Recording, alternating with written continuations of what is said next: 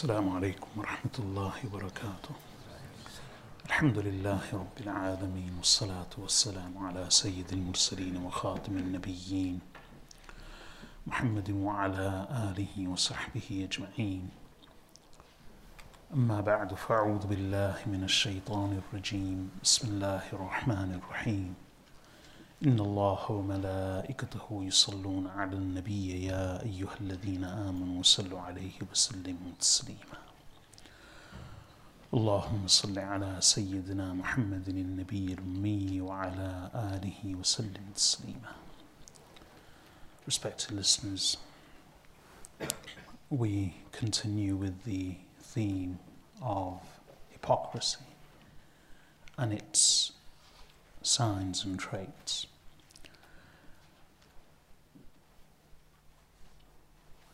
I've spoken on this topic at length and in great detail over the past few weeks.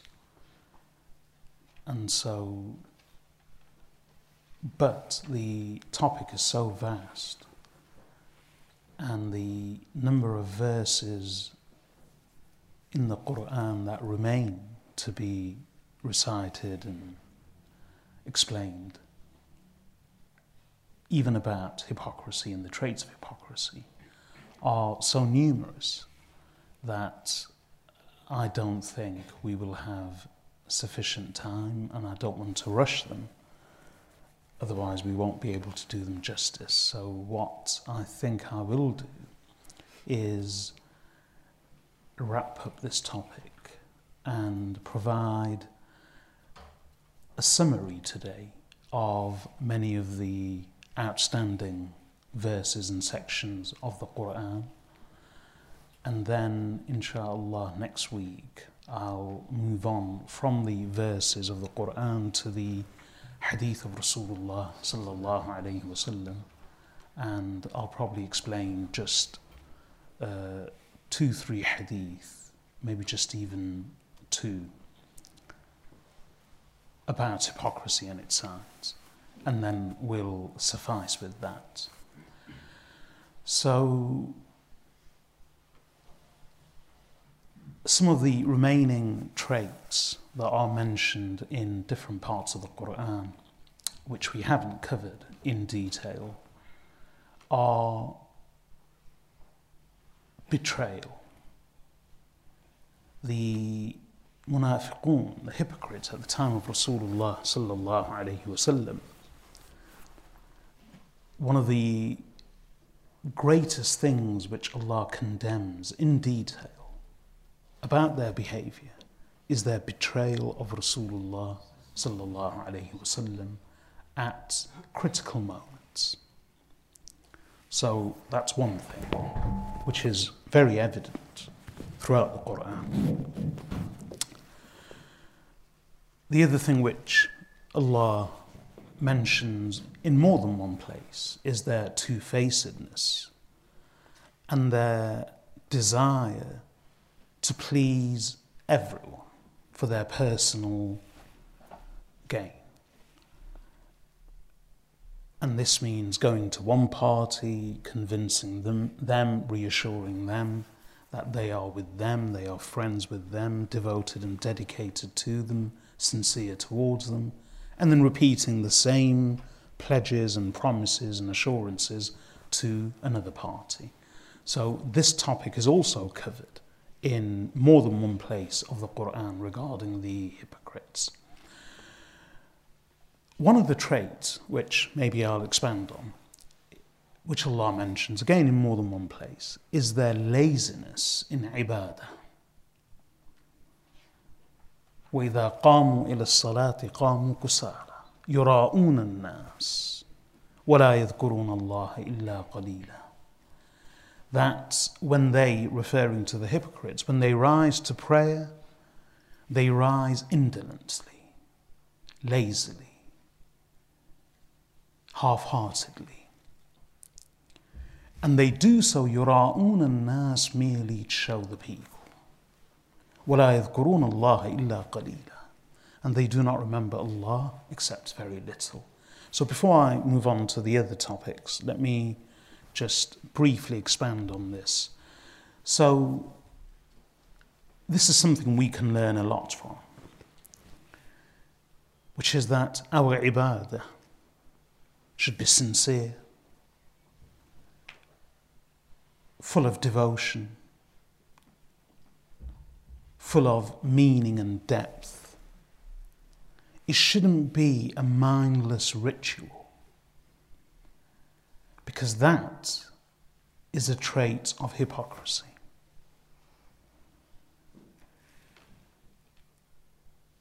We shouldn't feel it's just something I have to do. And worse is what the hypocrites would do, which is that they would pray, they would do many of the things, they would join Rasulullah sallallahu alaihi wasallam, but it was all for show. And and this is why Allah condemns them, because they are extremely insincere in their ibadah. Even their spending, even their praying, even their standing with Rasulullah sallallahu alaihi wasallam, it was all for show. And as a result, they cannot be trusted. If someone does something for show, that shows great insincerity. That person cannot be called upon or trusted to do the right thing at the right time because their only consideration is themselves. If they even reduce their salah to show, and Allah specifically speaks of that, that, that is a warning for us. So, our ibadah should be sincere, should be full of devotion and depth, now, of course, this can't happen immediately. It's not easy to achieve. But it's something we have to consciously and continuously work towards. We can't let this slip.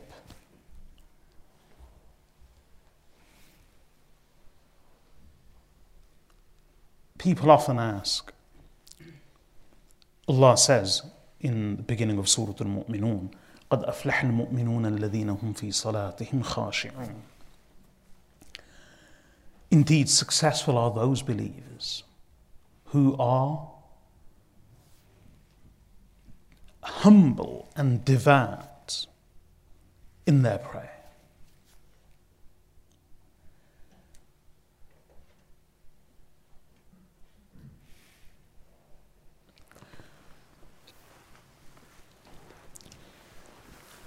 So, this is often referred to as khushu in salah.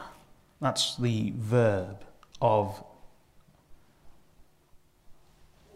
Hum fi salatihim. The word khashi'un meaning devout, humble. dira is derived from the root, well, it's derived from the verb khushu'. So, what does khushu' originally mean? And in the Asian languages, and even in Arabic, uh, but you often hear this phrase in Urdu khushu' and khudu'. Khushu' khudu'. So in Arabic, you hear it too khushu' khudu'. These are two separate words. So, what do they actually mean? So, we often hear people say, How do I develop khushu' and khudu' in salah? So, what do these two words mean? They are similar in that they both refer to submission and humility. In another verse of the Quran, Allah says in Surah Al Hadid, ألم يأن للذين آمنوا أن تخشع قلوبهم لذكر الله وما نزل من الحق. Has a time not yet come for the believers أن تخشع قلوبهم لذكر الله that their hearts submit and soften and become humble to the remembrance of Allah and to that truth which has come down to them. So, this is what khushu' means to submit. And when a person submits, they humble themselves. If one submits before another, you can only submit sincerely with humility. So the two go hand in hand. So this is why khushu' means submission and humility. So what's the difference between khushu' and khudu'? The same words, same root letters, kha, the first letter is kha and the final letter is ayn, and only the middle letter differs. It's either sheen, which is khushu', or dad, which is khudu'. They're actually very similar. But one distinction between the two is, although it's not always used, but there is one technical distinction, which is that khushu', khudu' with the dad in the middle refers to the humility and the submission and the softening of the body and the limbs. And khushur with the sheen refers to the submission and the humility of the heart. Just as Allah says in that verse, and qulubuhum has a time not yet come for the believers that their hearts soften and submit and become humble to the remembrance of Allah. So khushu' khudu' in salah therefore means the softening, the relaxing, the submitting, and the humility of the of both the body and the heart in salah. That's devoutness. That's devotion. So, this is how we should be in Salah devoted and devout, humble, silent, submissive, soft, and relaxed. Relaxed not in the sense that we are indifferent and nonchalant. No. Relaxed in the sense that our bodies are relaxed and submissive before Allah subhanahu wa ta'ala. They drop. Relaxation in the sense that the body drops before Allah. The body should not be tense. And similarly, when you submit, you lower yourself, physically as well as mentally and emotionally. So the body should be lowered before Allah humbled before Allah. The heart and mind should also be softened and humbled and lowered before Allah subhanahu wa ta'ala. Now that's very difficult to achieve. So, as I began saying, people often ask, how do I develop this khushu' and khudu' in salah? Well, like most things, there's no magic pill. There's no instant fix or solution. It's as easy and as difficult as doing it to yourself. No one else can do it for you. There's no magic pill.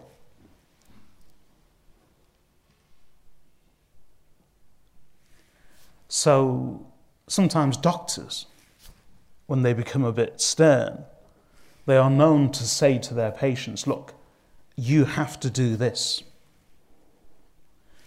Doctor, how can I do that?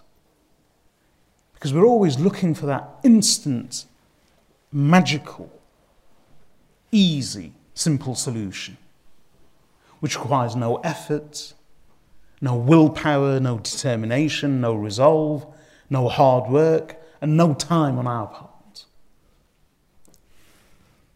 So, doctors often say, sometimes sternly, you have to do this. And if you say, well, how do I do that? This is how you do it. It's as easy and as hard as that. That's all. It's as simple and as difficult as that. The most the doctor can do is advise you, guide you, point you in the right direction. Similarly, in deen, the most that ulama can do, that a murabbi, someone who's mentoring you and guiding you, the most a teacher, an alim, a sheikh, a murabbi, a guide, a muslih, a murshid can do is advise you, show you, point you in the right direction, and guide you. The lifting, the heavy work, the resolve, the determination, the willpower, the mustering of that strength and that willpower, and the hard work and the perseverance. All of that is the responsibility of the individual. No one else can do it for you. And this is true for every single thing in deen. And I, am I'm saying this because this is one of the most famous questions we get asked. How do I do this? How do I achieve that? Yes, if a person genuinely doesn't know, then it's a valid question, of course. But often we already know that, okay, I have to do A, I have to do B. But we still persist in asking, how do I do A? How do I achieve B? It's in everybody's grasp. We can do it. لا يكلف الله نفسا إلا وسعها. We, we know this verse very well. Allah does not burden a soul except to the extent of its strength. We are able to do it. We just have to develop that determination and that resolve to see it through. So, same with khushu' khudu', it's not easy, undoubtedly. But unless you make a conscious, continuous, concerted effort to develop the salah so that it becomes sincere, only for the sake of Allah, there's no show in it, there's no rigidity in it, there's no inflexibility, there's no casual behavior about it, there's nothing routine or ritual about it. We won't always achieve it, but every time we fall off, we have to get back on. Every time we veer off, we have to bring ourselves back. And by constantly training oneself to do this, it can be achieved. So the salah of a mu'min is devout, devoted, deep, profound, and meaningful. The salah of a munafiq is rapid. It's devoid of any meaning, bereft of any spirituality of any depth. It's functional. And its purpose is never to please Allah. Its purpose is always something else to show. For showmanship, for display. And although Allah says this about salah, that yura'un nas, they merely show the people. That's exemplary in the sense that they would be guilty of the same behavior in everything they did. And this is what a mu'min needs to fear that none of my ibadah should be for show. To seek fame, a name, worldly glory for one's good deeds is the behavior of a munafiq, not the behavior of a mu'min. Because it's tied in with what I've said previously about the vision and the outlook of a munafiq. A munafiq only sees the dunya, never the akhirah. A munafiq is short, short sighted. A munafiq wants and seeks instant gratification and gain. And so their intentions, their motives, their objectives are always short term. And so their ibadah is never for the akhirah, it's always for the dunya. A mu'min, on the other hand, is far sighted. A mu'min's gaze is on the akhirah, not on the dunya. So, even their dunya is for the akhirah. Even their dunya is for the akhirah. So, why wouldn't their deen be for the akhirah? And a munafiq his deen is also for the dunya, so why wouldn't his dunya be for the dunya? A mu'min's dunya and deen are for deen and are for the akhirah. And a munafiq's deen and dunya both are for the dunya. So a munafiq salah is for the dunya, a munafiq sadaqah is for the dunya. A mu'min sadaqah, charity, is always for the akhirah. There should be no show. So I've given the example of sadaqah because sometimes it may be difficult to understand riya, ostentation, showmanship, display when it comes to salah. But we can easily understand it when it comes to sadaqah. Because that's a display of wealth. When a person gives in charity, it's a display of generosity. It attracts name, gain, fame, recognition. So a mu'min's ibadah, whether it's salah or zakah or sadaqah or even ilm, whether it's ta'allum or ta'aleem, meaning studying or teaching. All of this is for the akhirah. And a munafiq's ibadah, not just his salah and his sadaqah, but also his ta'allum and ta'aleem, his learning and his teaching and his ilm, is for the dunya. So how can an alim be a munafiq? in a hadith related by Imam Ahmad ibn Hanbal in his Musnad and others, Rasulullah sallallahu alayhi wasallam said, "Inna akhwafa ma akhafu ala ummati." كل منافق عليم اللسان. Indeed, the greatest thing that I fear for my ummah is every hypocrite who is learned of tongue eloquent of tongue.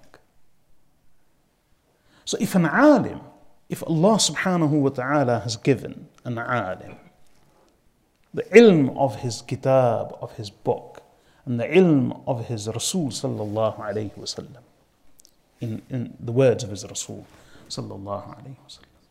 And that alim becomes insincere. I'm not saying he is a munafiq, but if that alim becomes insincere, and then he utilizes, he actually exploits his ilm for the sake of the dunya and not the deen. Then even the alim's effort, the alim's teaching, the alim's preaching is hypocritical. It's one of the traits of nifaq and hypocrisy. And it is highly possible. There's no exception insincerity being a trait of hypocrisy is not confined to salah. It extends to every ibadah, sadaqah as well. It even extends to ilm. And I say this because of the students of ilm seated here, those who are actually studying. Fear riyah, fear showmanship, fear display, fear ostentation, fear hypocrisy in ilm fear it. And the hypocrisy of ilm is far, far greater than the hypocrisy of salah. Because when a hypocrite is hypocritical in his salah, that's quite limited. But when an alim is hypocritical in his ilm, that damage is not restricted to the individual it extends to the whole ummah. This is why the Prophet ﷺ said, Indeed, the greatest fear that I have of the things that I fear for my ummah, كل منافق عليم اللسان is every hypocrite, every munafiq who's eloquent of tongue, learned of tongue. So, going back to the verses of the Quran, one of the traits which Allah mentions in more than one place is the showmanship and the display in worship, especially in specifically in salah, of the hypocrites, even at the time, of, especially at the time of Rasulullah sallallahu alaihi wasallam. So I've mentioned today the hypocrites being lazy as well. So they, they will pray, but they'll, they'll pray very lazily, very indolently. It's a burden, everything's a burden. They don't do it enthusiastically. And that's what a, a mu'min should never treat siyam, sadaqah, salah, any of the ibadat as a burden. Never. This is why Imam Abu Hanifa rahimahullah advised that if a person is hungry and the time for salah comes, then the person should eat first and then pray later. Not pray first and eat later. And his explanation was very beautiful, he would say. Of course, this is derived from the hadith. This is derived from the sunnah of Rasulullah sallallahu alayhi wasallam and the Sahaba radiyallahu anhum. Once Abdullah ibn Umar radiyallahu anhuma was actually eating whilst the Imam was reciting qira'ah in salah. So he was eating.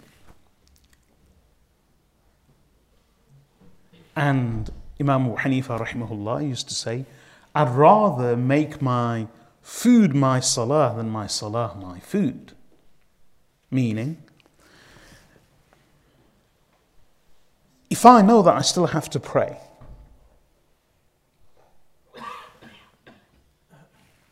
then I'd rather eat first.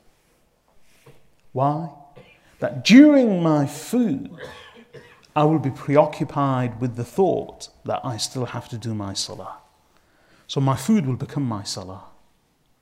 So I'd rather make my food my salah than the other way around, which is that, as many of us like to do, we have a choice now. We have to pray salah, we have to eat. So, what do we do? So, often our attitude is let me pray in haste and eat at leisure. So, salah, let me quickly get it out of the way, five minutes, and then have a three course meal over 50 minutes. And when a person then prays, stomach's rumbling, person's hungry, they can smell the food, it's waiting at the table, it's tasty, and the whole salah becomes a person's food because that's all they are thinking about. So Imam Abu Hanifa rahimahullah would say, I'd rather make my food my salah than my salah my food. This again speaks of that devotion.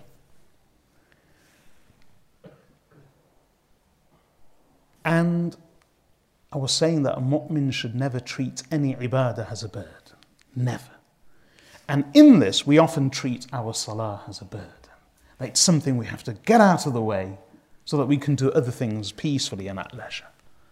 That's not the attitude of a mu'min. Of course, we fail, but we have to remind ourselves and work towards it. Because that's what the hypocrites used to do. When they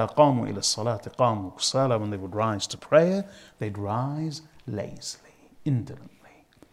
A mu'min should be enthusiastic about every act of ibadah, enthusiastic about fasting. And mashallah, we still have it in us. We see it in Ramadan. Before the arrival of Ramadan, people are genuinely excited. That is a sign of Iman. That is a sign of Iman. People are genuinely excited.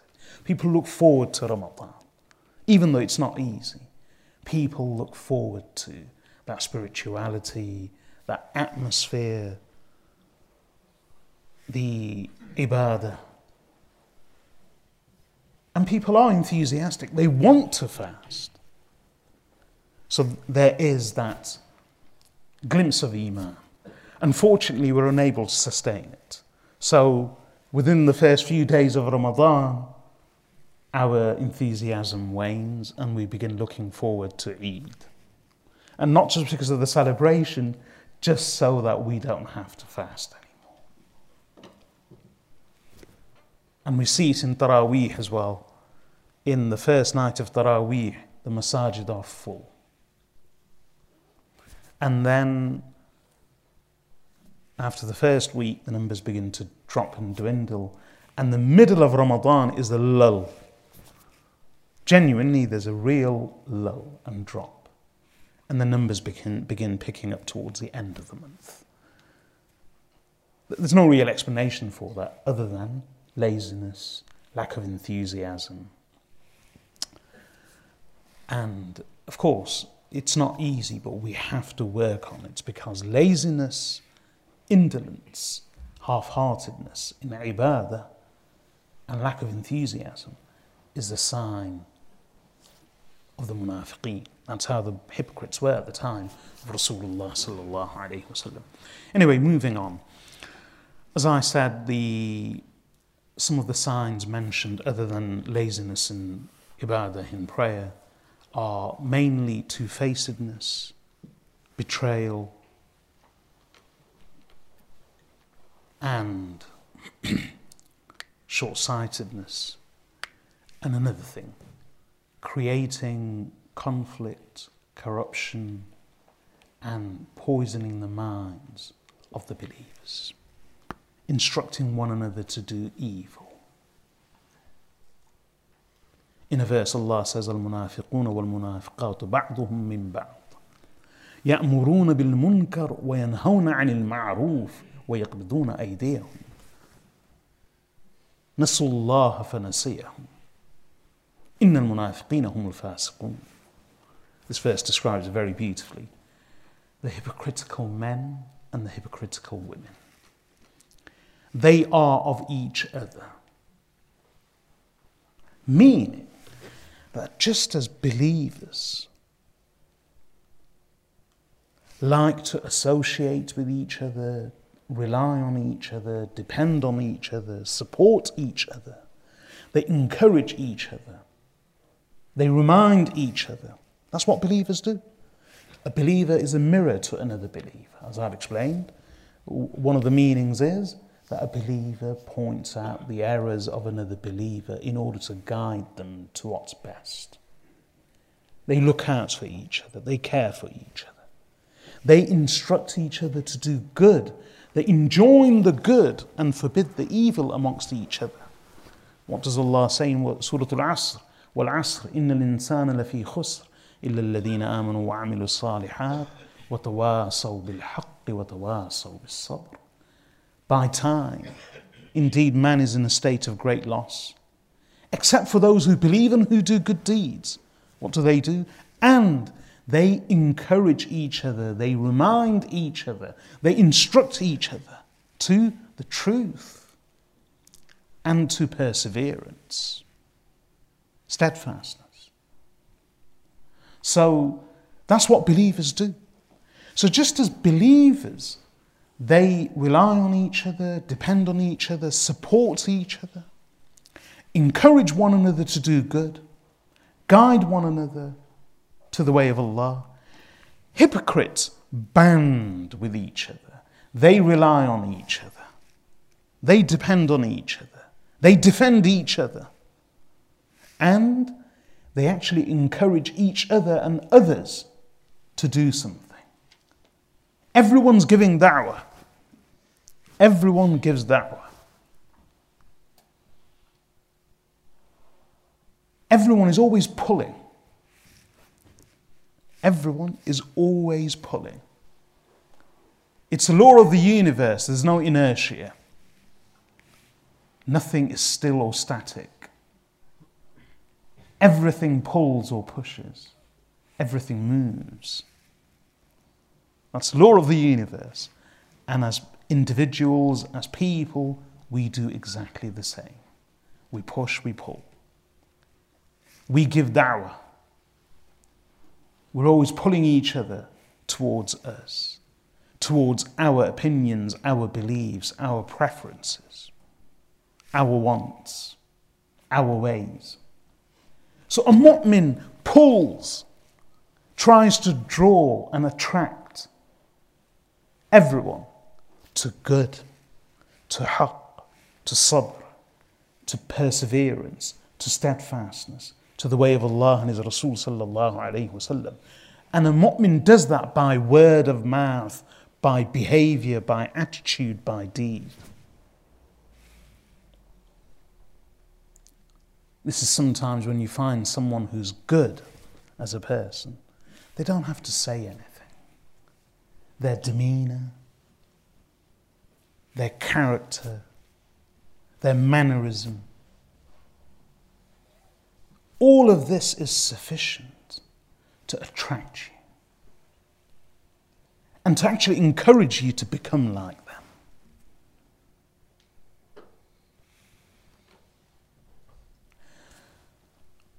And a munafiq and others, they are constantly attracting. They are a magnet too. But their attraction, their invitation, their da'wah is not to good.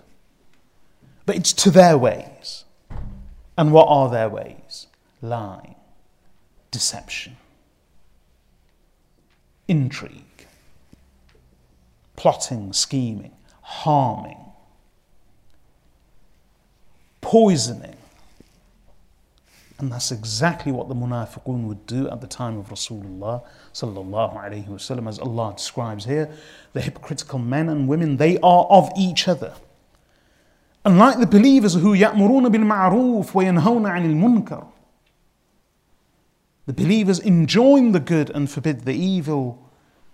The munafiqun ya'muruna bil munkar, Allah says they actually encourage and instruct others to sin. وَيَنْهَوْنَ عَنِ الْمَعْرُوفِ And they prevent each other and others and they forbid good. That may sound strange. How is that possible? But Allah says it. That's exactly what the munafiqun do. So anyone who encourages another to do evil, to commit sin, that is the way of the hypocrites. That is actually a trait of hypocrisy.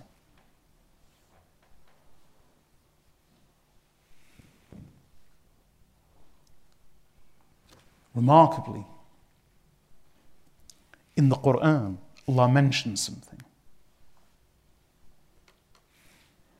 which I've actually heard other people say today, in this day and age, which is that they encourage, someone encourages another to commit sin. When the other person resists because they're uncomfortable, something they haven't done, and another person's encouraging them, wallahi, people have related this to me, and I've actually heard it myself. Where the person who's encouraging the others to commit sin actually says to them, Look, don't worry. I will shoulder your sin. I will take the burden of your sin. I will shoulder your sin. This is exactly what the hypocrite said at the time of Rasulullah they actually said to others that we will bear your sins. And Allah says, وَمَا هُمْ بِحَامِلِينَ مِنْ خْطَايَاهُمْ مِنْ شَيْءٍ And they will never bear the burden of others' sins. They are liars. So, people do encourage one another to commit sin. And they do prevent one another from doing good, and this is actually much easier. We should be very wary of this.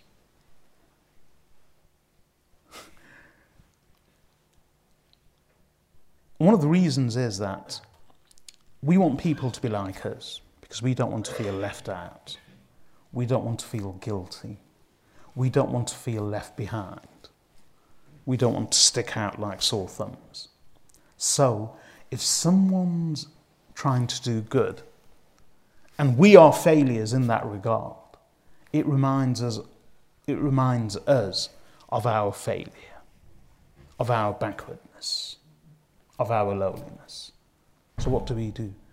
We try to ensure that they remain at our level. So, we stop them from doing good. Why are you doing this? There's no need for you to do this. Why are you trying to be so goody goody? Children actually say that. I remember when we were children, it's a group of children. If any one person's trying to do good, then the others gang up on him and say, Why are you trying to be all goody goody? We used to hear that phrase a lot. Why are you trying to be all goody goody? Just like in, in the class, everyone's messing around. If someone's trying to behave, that person faces a lot of abuse.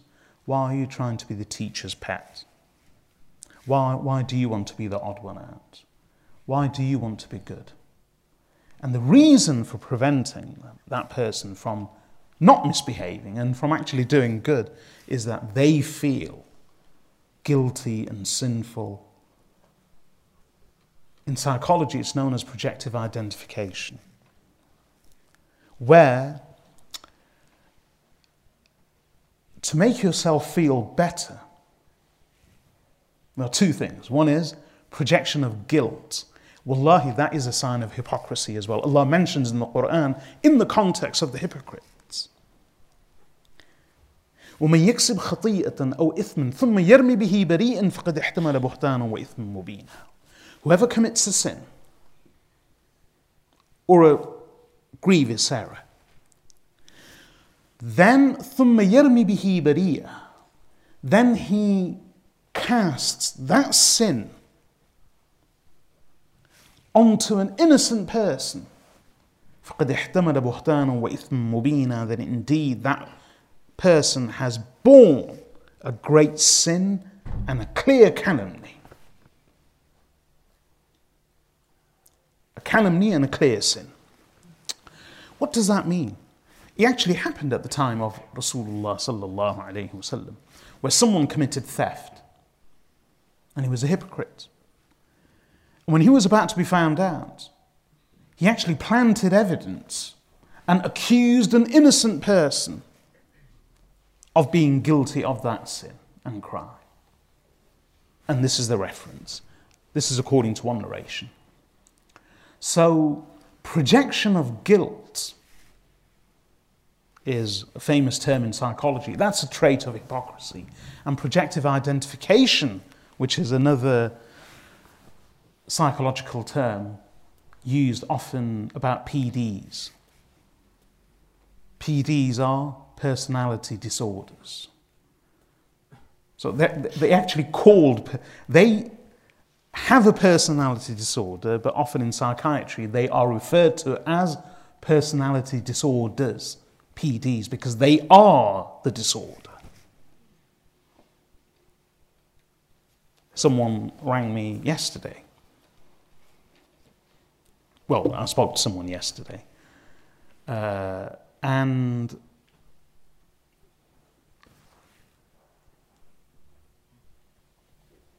person, the individual was quite anxious about their relationship with an individual who many suspect has a personality disorder because of the behavior. A walking disaster, a walking whirlwind, mayhem, carnage everywhere. So, in the conversation, I began saying as well PD, meaning the personality disorder. So, projective identification and projection of guilt. Wallahi, these are both traits of hypocrisy, and these two terms are also used about personality disordered individuals.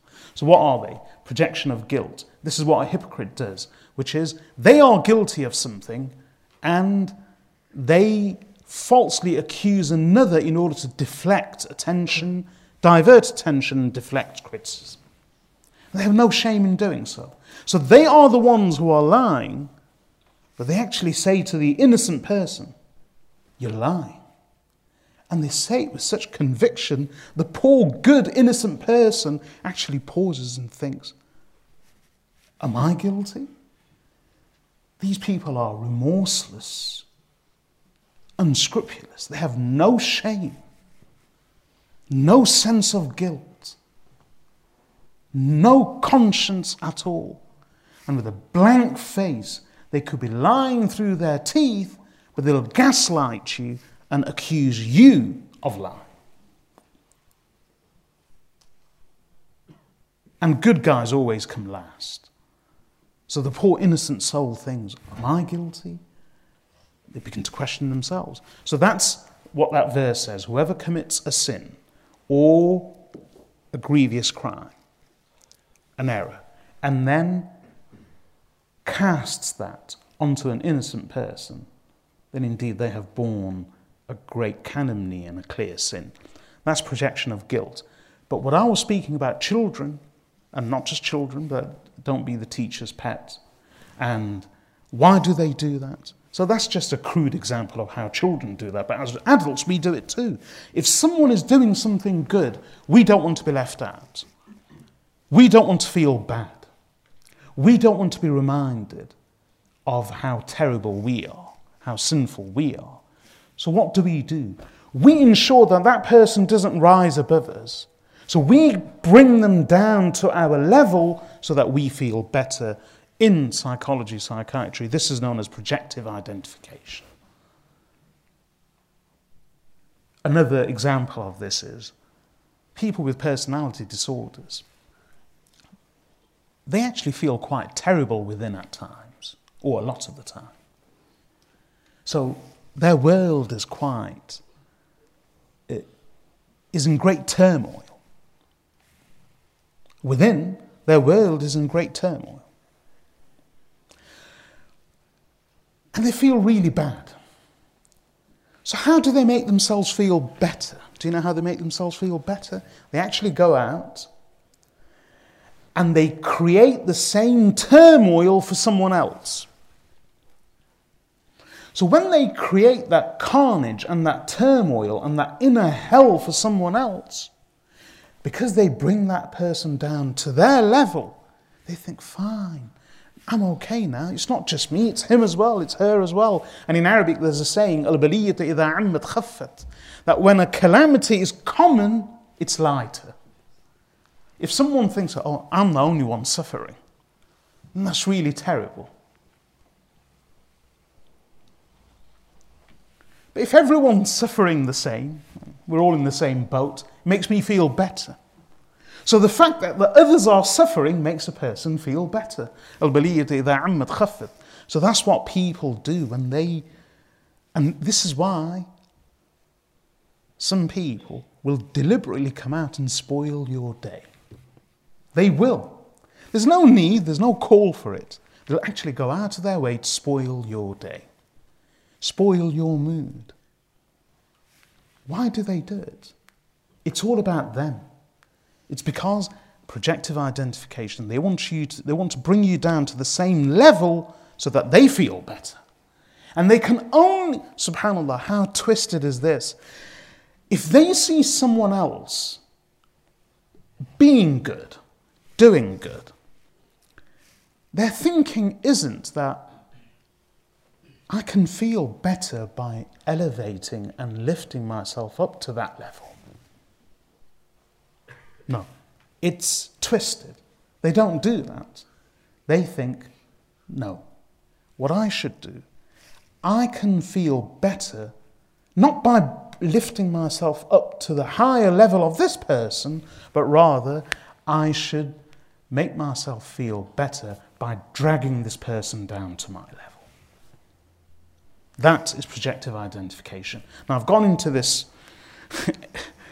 digressed explanation because this is what we do in deen. This is the meaning of يَأْمُرُونَ بِالْمُنْكَرِ وَيَنْهَوْنَ عَنِ الْمَعْرُوفِ They enjoin evil and they actually forbid good. When we see someone doing good, rather than being a mu'min and thinking, MashaAllah, let me try to be like him, like the hadith of Bukhari, Muslim, and others, which Prophet ﷺ said, There is no envy except in two people. Oh, except in two things. And what's the first one? The first one is رجل آتاه الله القرآن فهو يتلوه آناء الليل وآناء النهار فسمعه جار له فقال ليتني أوتيت مثل ما أوتي فعملت مثل ما يعمل فسمعه جار له فقال ليتني أوتيت مثل ما أوتي فعملت مثل ما يعمل There is no envy except in two things. The first thing is that of a man whom Allah has blessed with the Quran, so he recites it for the hours of the night and day. So a neighbor hears him, and then the neighbor says, Would that I be given what he has been given, so that I can do what he does. That's a mu'min. وفي ذلك فليتنافس المتنافسون and it is in this that those who vie and rival each other should compete with each other in. So when we see someone going ahead, our thought shouldn't be, let me pull him back. Rather, our thought should be, let me compete with him so that I can catch up with him or even beat him in good. When we see others doing good, a mu'min thinks, let me rise to that level of good. A munafiq thinks, let me bring that person down to my level. And that's the meaning of يَأْمُرُونَ بِالْمُنْكَرِ وَيَنْهَوْنَ عَنِ الْمَعْرُوفِ They actually forbid good. Now, this, I'm not saying everyone who does this is a hypocrite, like I've said throughout. Rather, this is one of the traits of hypocrisy. We should be very careful, especially in families. This is very common. In families, it's very common. What? When a family member is trying to do good, other family members actually discourage and prevent.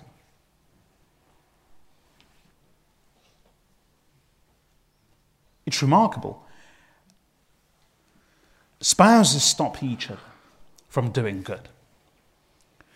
But, wallahi, and this is no lie, throughout my life, the number of cases where I've dealt with the number of cases that I've dealt with where the wife is preventing the husband from doing good is maybe about that much. And the number of cases where the husband is preventing the wife from doing good is off the scale. Truly is. And that may come as a surprise.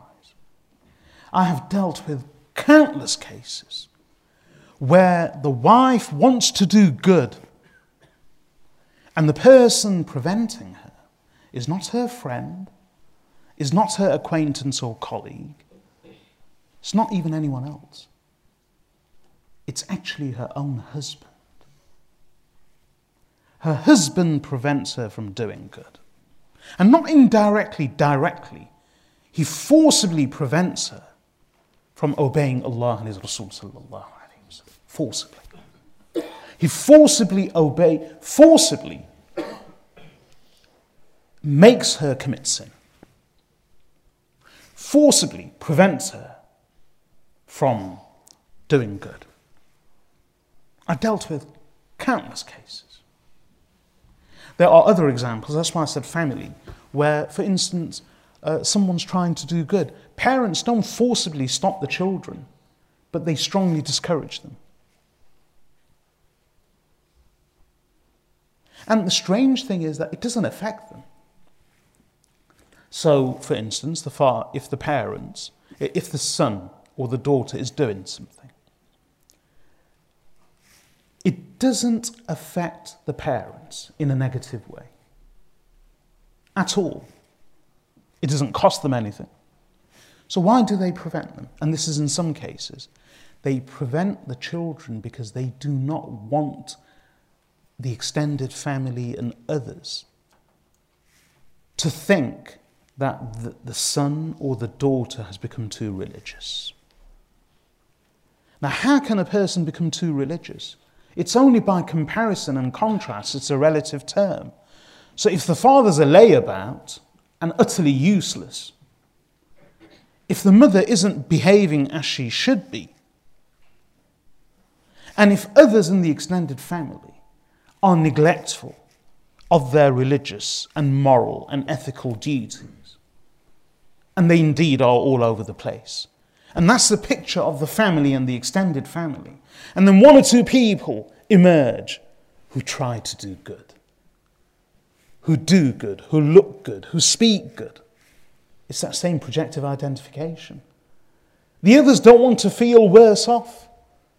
So rather than the others admiring them and begin to emulate them and aspire to rise to their level, no, everyone collectively works to bring them and drag them down.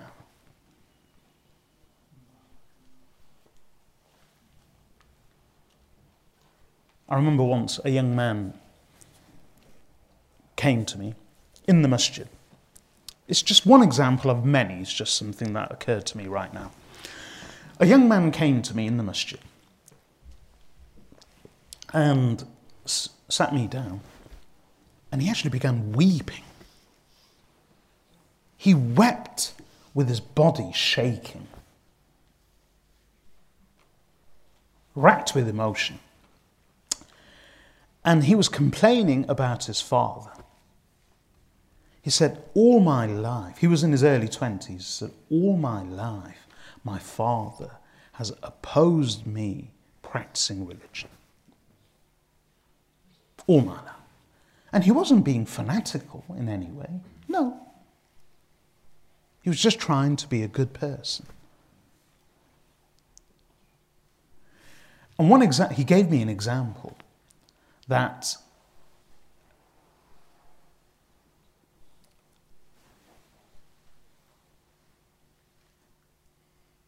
he approached, this was many, many years ago, so in those days, uh, now it's quite common for teachers and schools to provide areas for prayer, for worship, for reflection in schools. But in, in many, many years ago, this wasn't so common. So this young man, he said to me that when I was 15 years old, I approached my teachers and I requested them that I would like to do my afternoon prayer during the lunch hour. So could I have, uh, is there any place where I can pray and maybe with others? So the school was very accommodating, but they said in order to facilitate this, can we have some sort of official request?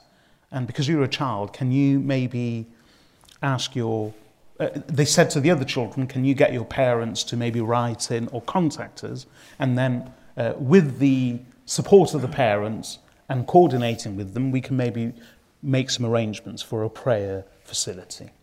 Not specially, but just some, a quiet space where they can retreat for uh, a short time during the lunch break. So he spoke to his father. The other children spoke to their parents, and he spoke to his father. He said, My father went to school, and this is when he was really weeping. He said, My father went to school, and he actually told the teacher, He said, Don't let him pray. My son is mad. He said, about his own son, he said, My son is mad. So, fathers who in their age should know better, are calling their young teenage children who try to do good mad. And this isn't the only case, it's quite common. Someone begins praying, fasting, practicing, and members of the extended family and the immediate family aren't so observant. What do they do? Rather than aspire to become like the individual, they actually turn around and say, Yabagala. He's mad. It's, it's a common term. He's mad. Nuh alayhi salam, when he would go around giving da'wah, this is a traditional sunnah. Calling religious people mad, observant people mad, is a traditional sunnah. Nuh alayhi salam In fact, Allah says, they say of the Prophet sallallahu alaihi wasallam, majnoon, that he's mad. So Allah says, Atawasaw bih? What? Have they left a will to each other? That whenever anyone comes who encourages you and invites you to good, you call him mad? Nuh alayhi salam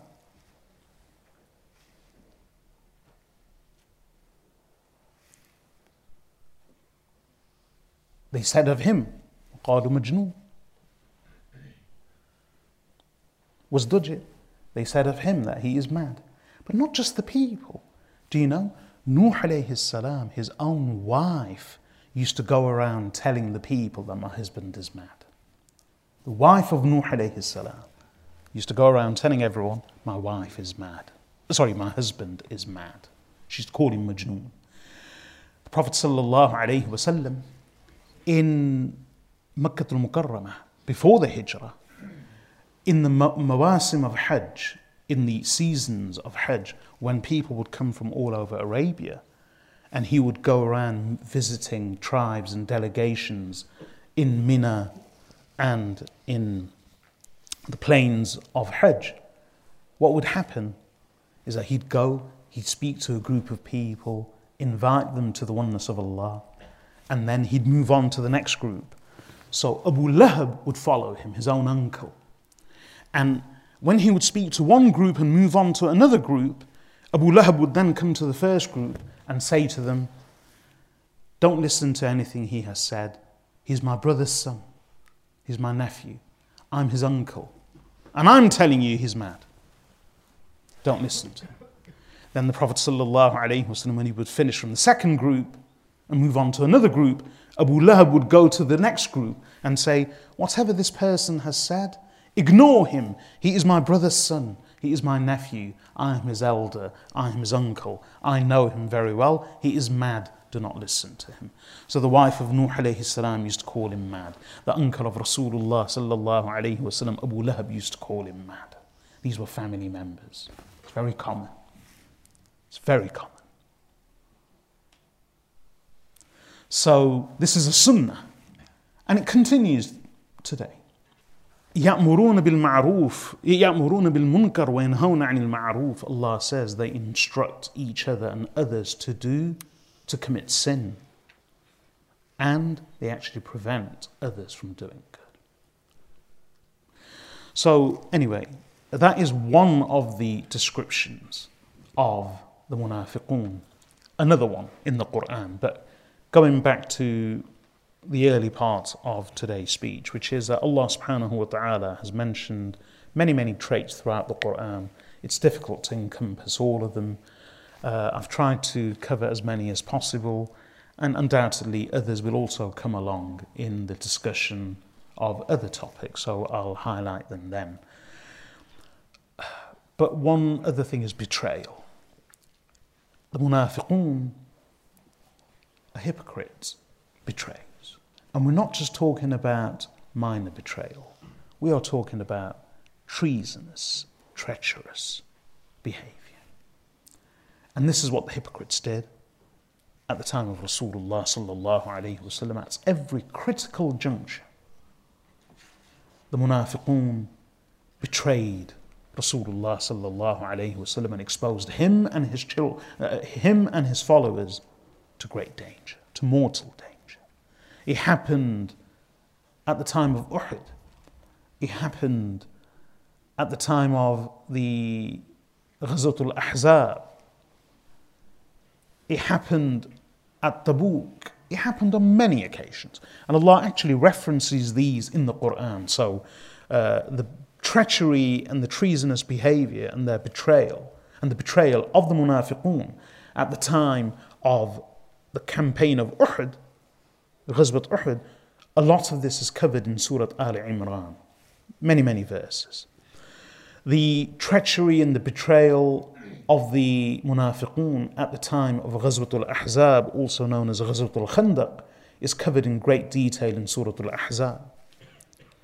The betrayal and the treachery and treasonous behavior of the munafiqun at the time of Ghazwat Tabuk is covered in thorough detail in Surah At-Tawbah. And these were some of the final verses of the Quran to be actually revealed. The lying, the poisoning of minds. This is another trait of hypocrisy. This is also covered in Surah An-Nur when the hypocrites played a major role in spreading accusations, false allegations, and calumny against the honor of Rasulullah sallallahu alayhi wasallam and that of his family. The famous story of Umm al-Mu'mineen Aisha radiyallahu anha, which I've covered in full detail in the multi-part commentary of Hadith al-Ifk from Sahih al-Bukhari, so please refer to that. But the hypocrites played a major role on that occasion too. They were instrumental in instigating and then uh, circulating the rumour, which then took hold. So, poisoning minds, spreading filth and corruption, gossiping, besmearing and besmirching the name of others. This is not the trait, not the behavior of a mu'min. This is a characteristic of a munafiq. That's also covered in Surah Al-Nur. The betrayal and the treachery of the hypocrites at the time of Ghazwat Bani Nadir, another campaign within the city of Medina, similar to Ghazwat al-Ahzab, is also covered in Surah Al-Hashr.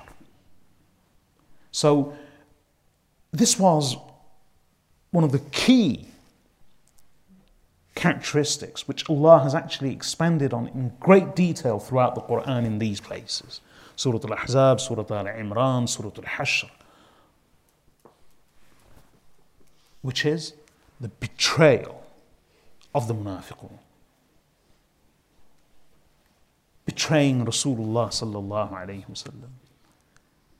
Reneging on their pledges, on their promises. In such a way that actually harms other people and exposes them to mortal danger. This betrayal was one of the key characteristics. A mu'min is not treasonous. A mu'min is not treacherous. A mu'min doesn't betray. A mu'min upholds trust. A mu'min is trustworthy. A mu'min is honest. A mu'min doesn't sell his soul, and a mu'min doesn't sell his brother, his friend, his confidant, or anyone who trusts him. A mu'min is frank and honest. Mu'min, if he cannot do anything, he will say, Look, I'm sorry, I cannot do this. A mu'min will not say one thing to you, and as soon as your face is turned,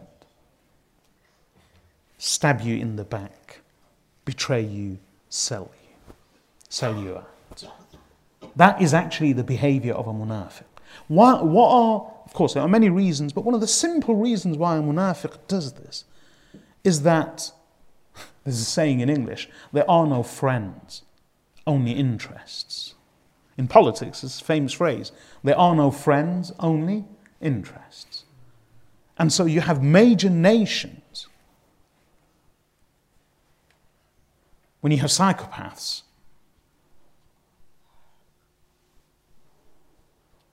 ruling a whole nation in a dictatorial manner, then that person's whims and desires and that person's treason and treachery and their betrayal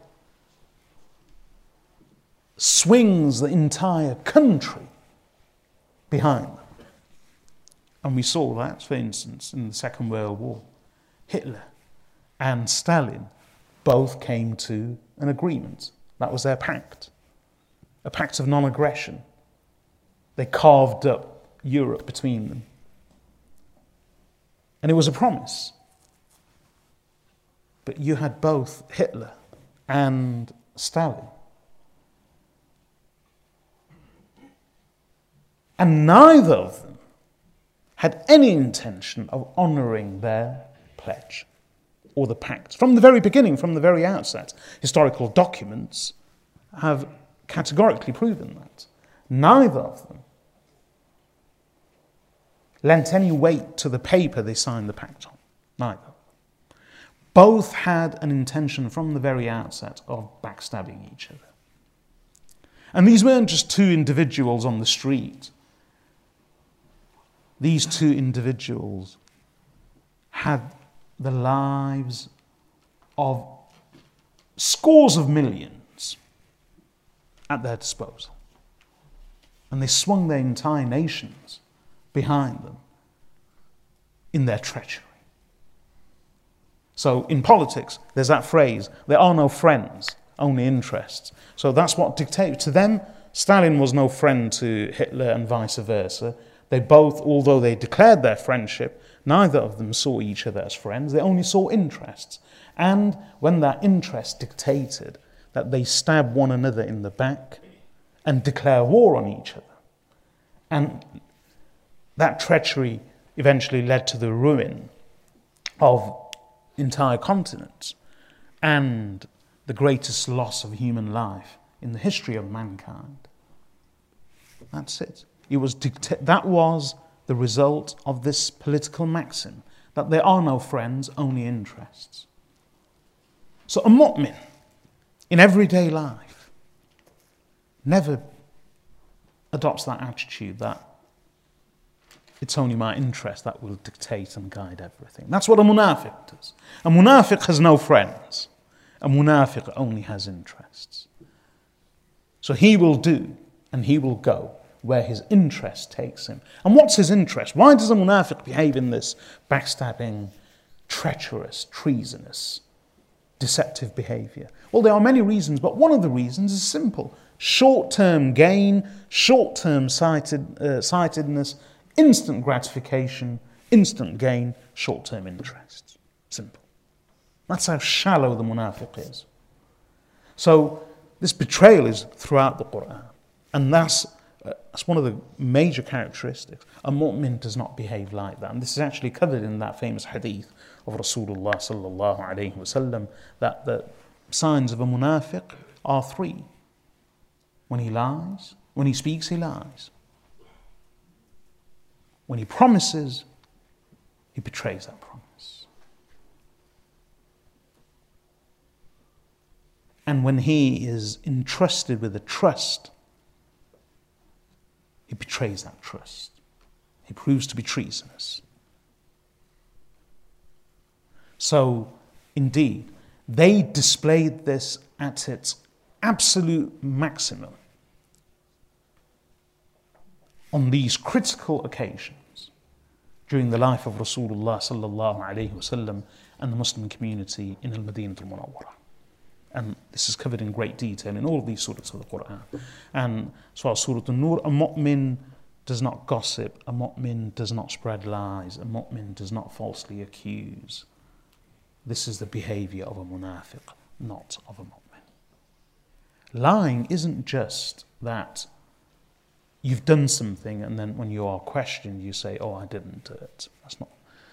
Lying includes repeating unsubstantiated gossip and rumors about other people and in fact even if they are substantiated if it doesn't concern the person a mu'min doesn't talk about it it's simple even if someone has done something unless it concerns the mu'min, the mu'min does not concern himself or herself with it. And that's the lesson Allah gave in Surah An-Nur. لولا إذ سمعتموه ظن المؤمنون والمؤمنات بأنفسهم خيرا وقالوا هذا إفك مبين Why wasn't it that when you heard this, believing men and believing women thought good of themselves and said this is a clear lie? And Allah revealed that verse of the Quran, but it was always acted on, it had already been acted on by some of the Sahaba radiallahu anhum, according to many narrations. Ubay ibn, uh, uh, Abu Ayyub al-Ansari radiallahu anhu did this. And according to some narrations, even Ubay ibn Ka'b radiallahu anhu did exactly the same. So it wasn't just Abu Ayyub al-Ansari, but also Ubay ibn Ka'b radiallahu anhu. What's the famous story of Abu Ayyub al-Ansari? He was sitting with his wife at home.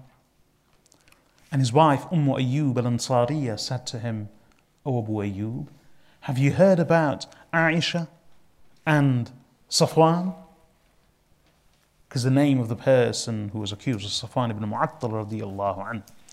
So she said, Have you heard about Aisha and Safwan? What people are saying?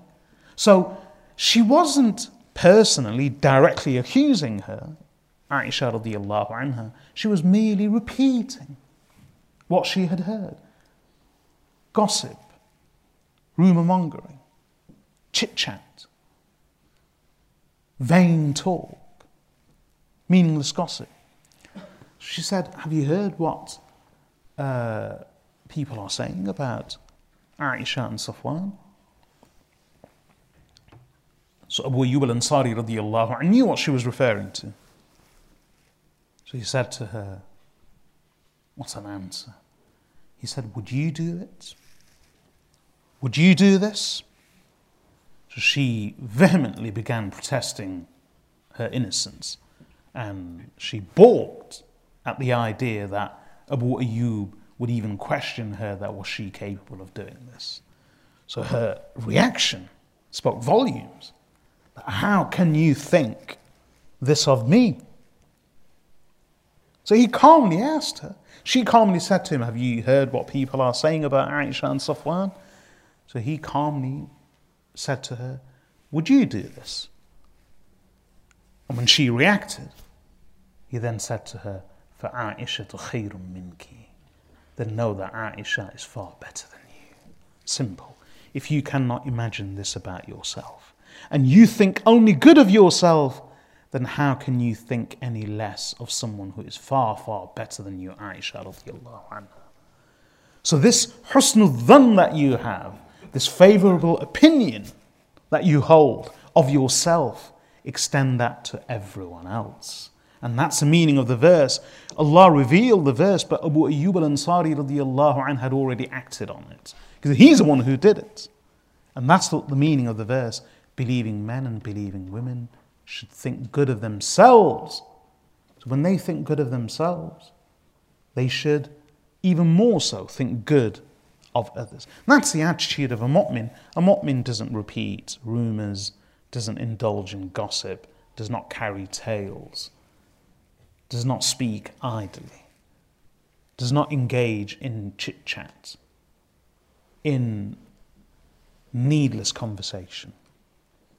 That's a mu'min. A munafiq does the total opposite. The munafiqun, the hypocrites, although many, or, sorry, although some of the believers perpetuated the rumor and repeated it, the instigators of the rumor, the people who actually started the rumors, were the munafiqun.